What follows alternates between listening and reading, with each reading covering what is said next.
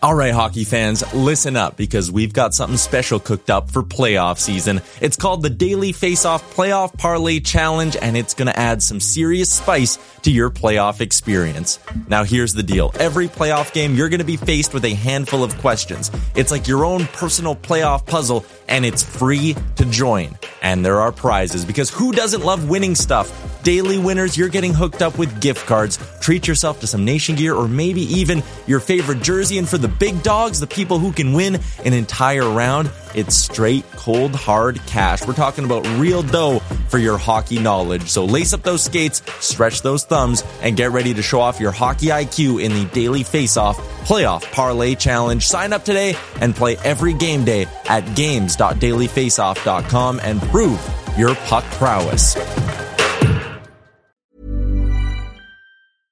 Hiring for your small business? If you're not looking for professionals on LinkedIn, you're looking in the wrong place. That's like looking for your car keys in a fish tank. LinkedIn helps you hire professionals you can't find anywhere else, even those who aren't actively searching for a new job but might be open to the perfect role. In a given month, over 70% of LinkedIn users don't even visit other leading job sites. So start looking in the right place. With LinkedIn, you can hire professionals like a professional. Post your free job on linkedin.com slash people today. You're listening to the Jason Gregor Show, presented by PlayAlberta.ca. If you gamble, use your game sense. Stay within your limit. Go to gamesense.ab.ca and learn more. I was in Calgary as the uh, Oilers extended their winning streak to uh, 13 games. And then uh, today, uh, Spec was sitting beside me as they uh, unveiled Corey Perry in his press conference. Spec, I guess let's start with the win. And uh, the Oilers said they wanted a better start. Well, they got a better start. Man, that game, Dan Vladar is the only reason that game was close in the first 20 minutes.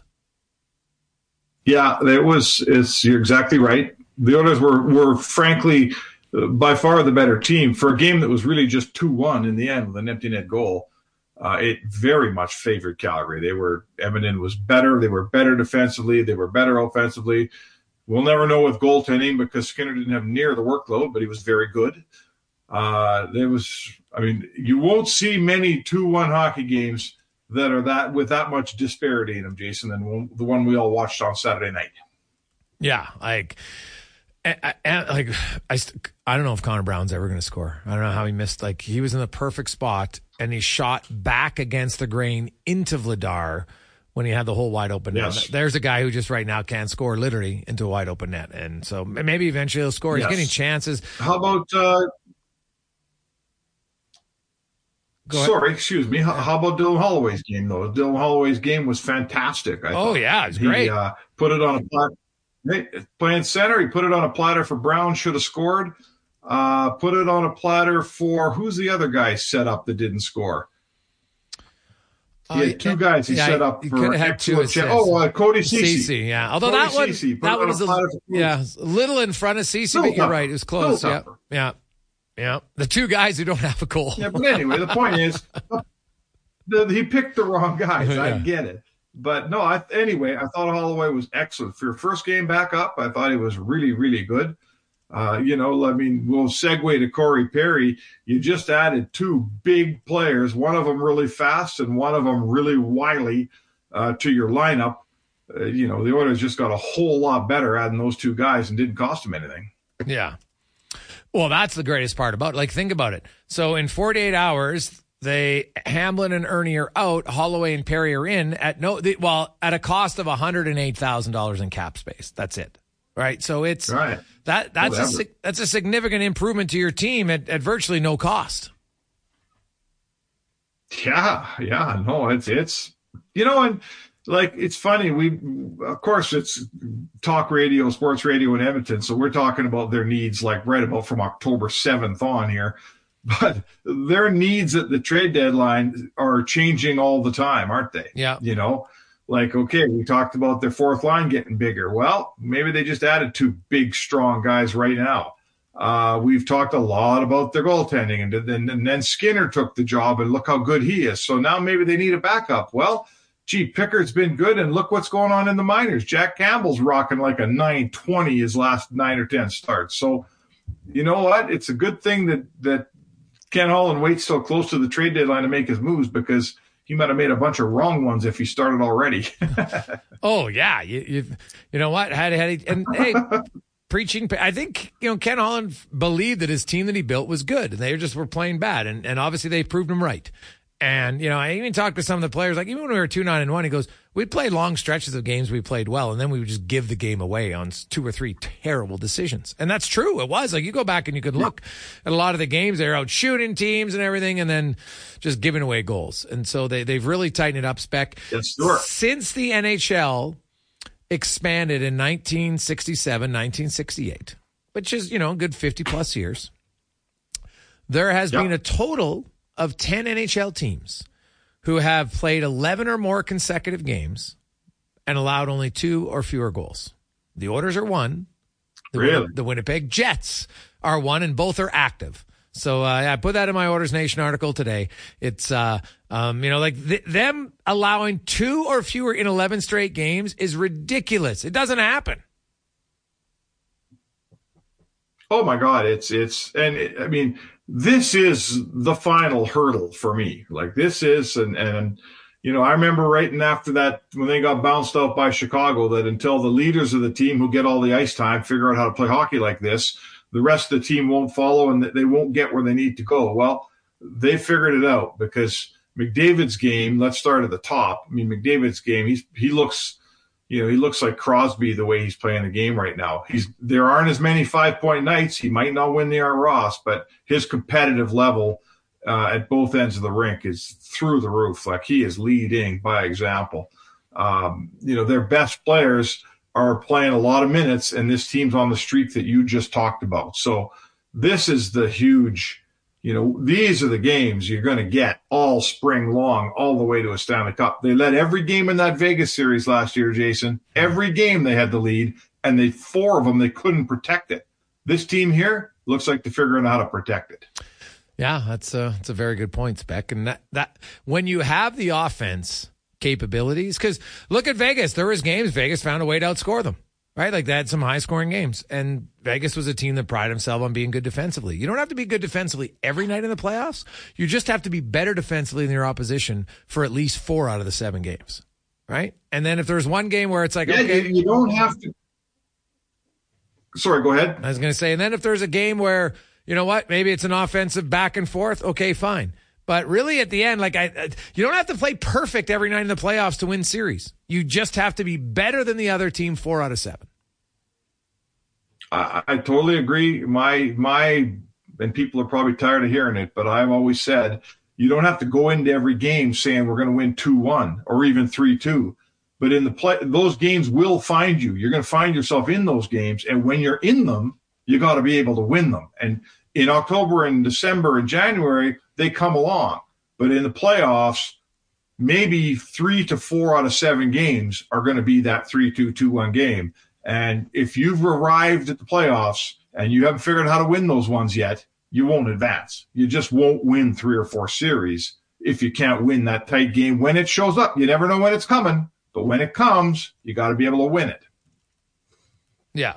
That's totally fair. And so, you know, we'll see uh, where the Oilers go. What's what's about Perry's not going to play uh, today. He's not going to play tomorrow.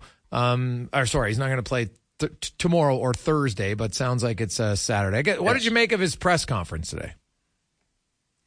Uh, I thought, in fact, you know what? I've covered, you've covered, we all covered a lot of different guys coming back from a lot of different things that they don't like talking about, you know, tough situations. And I'm not saying it wasn't of his own making, but you try sitting down in front of those cameras and on that podium and under those lights and talk about how you screwed up. Uh, it's not easy, right? And I thought that he was very open and very willing to talk about it and very, uh, he took complete and total ownership and he didn't make a statement and say, I'm not addressing this after I make this statement like a lot of guys do because they don't want to face the tough questions. He faced the tough questions and plenty of them. So in terms of that part of Corey Perry, I, I was very I, I, admire the way he he took it on and he owned it and he didn't shy away from you know obviously a, a part of his life that that wasn't going his way and that he's trying to improve from and he's seen counseling and all those things. So that part uh, as a as a guy that's kind of I don't want to say standing in judgment because that's not the right way to say it, but watching Corey Perry today, I admired the way he took all that on. I thought he did a pretty good job. And I'll tell you what, you don't have to convince me about the player. Like I watched this guy play his whole career here. You don't tell me he won't make the Oilers better. Uh, all due respect to Adam Erne, all due respect, but but Corey Perry won in the OHL. He won at the World Cup. He won at the World Junior. He won at the Olympics twice. He won at the World Championships. He won a Stanley Cup. He won a Hart. This guy's done nothing but win his whole career. Yeah. No, it's uh it's fair. It's low risk, right? It's a it's a low risk thing because really Corey Perry up until this incident for 19 years you'd never heard a peep about Corey Perry off the ice. So um, you know, you never heard rumors of bad teammate or anything like that. And so that doesn't mean he wasn't, just saying you hadn't heard about it. So usually, you know what? You hear about it often enough, then there's a little you bit. Hear of, it. Yeah. So um, now that doesn't mean. What happens is guys move around.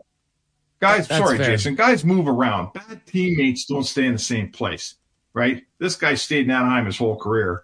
And then finally is, you know, like many veterans, hell, Jarome Iginla, one of the finest men among us, moved around at the end of his career in search of Stanley Cups. Yeah. Uh, guys like, you know, guys who aren't good teammates don't play for, uh, for the Anaheim Ducks as long as Corey Perry did.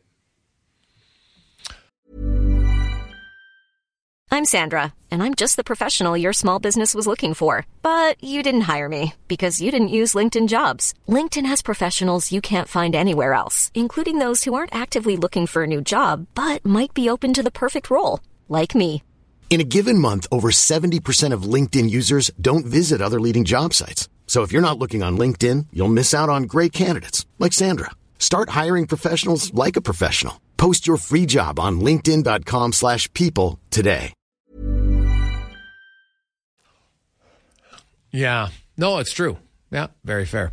Uh, one last one, Spec. You you look at the Oilers this week. Columbus comes in. Uh, Chicago comes in on Thursday. And my goodness, that might be the easiest game of the year. Chicago's third game in four nights, the second half of a back to back, and uh, they're not very good. And they kind of gave it to the Oilers a little bit when Edmonton won that game. You know, Edmonton only had 15 shots, uh, one of the lowest shot totals I've ever had in a game that they won. So I think that'll be fresh in their mind. Like these next two games here, the, the Oilers, you know, the, the Calgary game was the one game I thought, oh, geez, maybe. And then they came out like gangbusters. That was their best start. Like the first period against Columbus to me is the most important period of the week. I think if Edmonton's really good in the first period against Columbus, they wax them and they don't allow them to stick around. And then they kind of, you know, Nashville, you never know with Saros, maybe. But I, I think to get to 15 spec, if they have a good first period against Columbus, I think it's kind of smooth sailing to 15 straight wins. Well, you, yeah, you know, at this point, like at this point, they're they got to be playing with house money.